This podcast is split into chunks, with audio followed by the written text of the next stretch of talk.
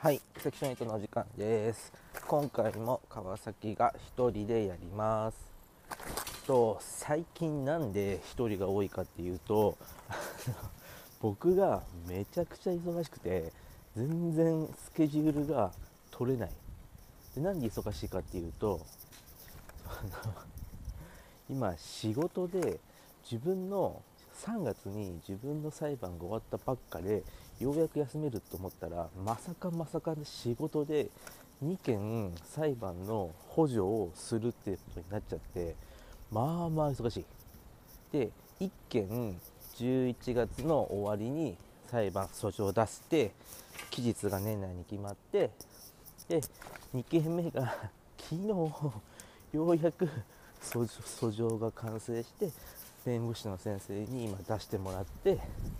えー期日決まるの待ちっていうそのめちゃくちゃ忙しい。で 亮太も亮太でなんか忙しいみたいで年末の番組とかがあるのかな。でこれも仕事終わりに今帰りながらチャリ乗りながら一人で撮ってるっていう。まあまあ忙しい。よもやよもや。いや世の中の30代って忙しいって言うけど自分がねいざ30になってあ本当に油が乗った働きっぷりっていうのはこういうことかと思ってなかなか、えー人生を満喫しています。で目下の今日の話題なんですけどあと30分でこれ撮ってるのが、えー12月の何でしたっけ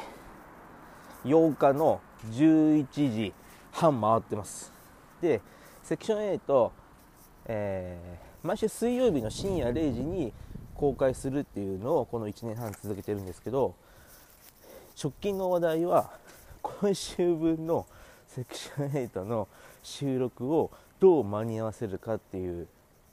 今最大の危機を迎えています。どうしたらいいですか？どうしたら収録終わって定時通りにセクション8を上げられますか？っていうのを今一生懸命考えながら帰ってます。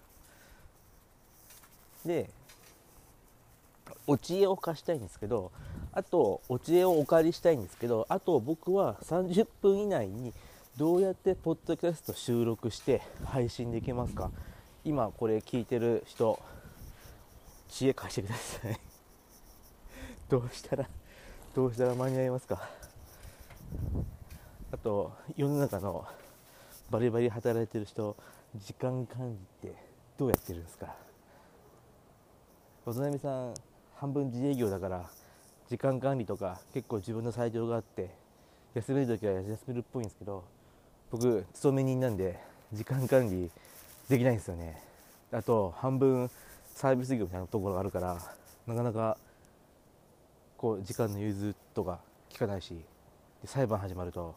マジ大変なんで資料を読み込むのとかマジ大変なんで全然時間の確保ができない。世の中の できる仕事の人はどうやって時間確保してるんですか？しがないポッドキャストやってる私なんて渡辺さんと違って全然全然切ない働き方しかできないんですよ。でポッドキャストいにしえからポッドキャスト聞いてる皆さん仕事 仕事術をぜひセクション8の川崎まで教えてください。でさすがに最近映画も あんまり見てなくて。なんでかっていうとそもそも見た映画がないんで時間は空いてるんですよ。土日とか結構時間は空いてるんですけど土日その今まで物理的に参加が不可能だったその仕事関係の学習会っていうのを最近 Zoom でやっててしかもタダで大半はタダで見れるんですよ。でたまに800円とか1000円お金かかるんだけどその内容と手に入る資料と考えると破格の値段なんですよ。普段大阪とか東京とか福岡行かないと聞けないやつがなんと Zoom でせいぜい1000円で見れるっていうこう夢のような時間を過ごしてまして仕事ズーム仕事ズームってやってて仕事ズームえー、ネットフリー YouTube、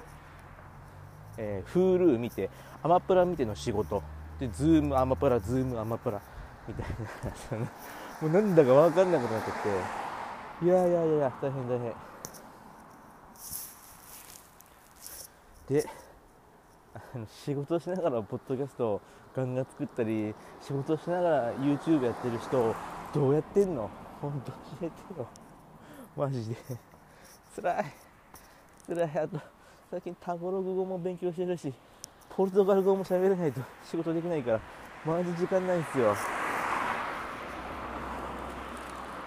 いや懸命なるセクション8リスナーの皆さん仕事術を俺に教えて。あと渡辺さんもこれ聞いてるんだったら仕事術を俺に教えてヒルズ49階で仕事する以外に仕事術を教えて、い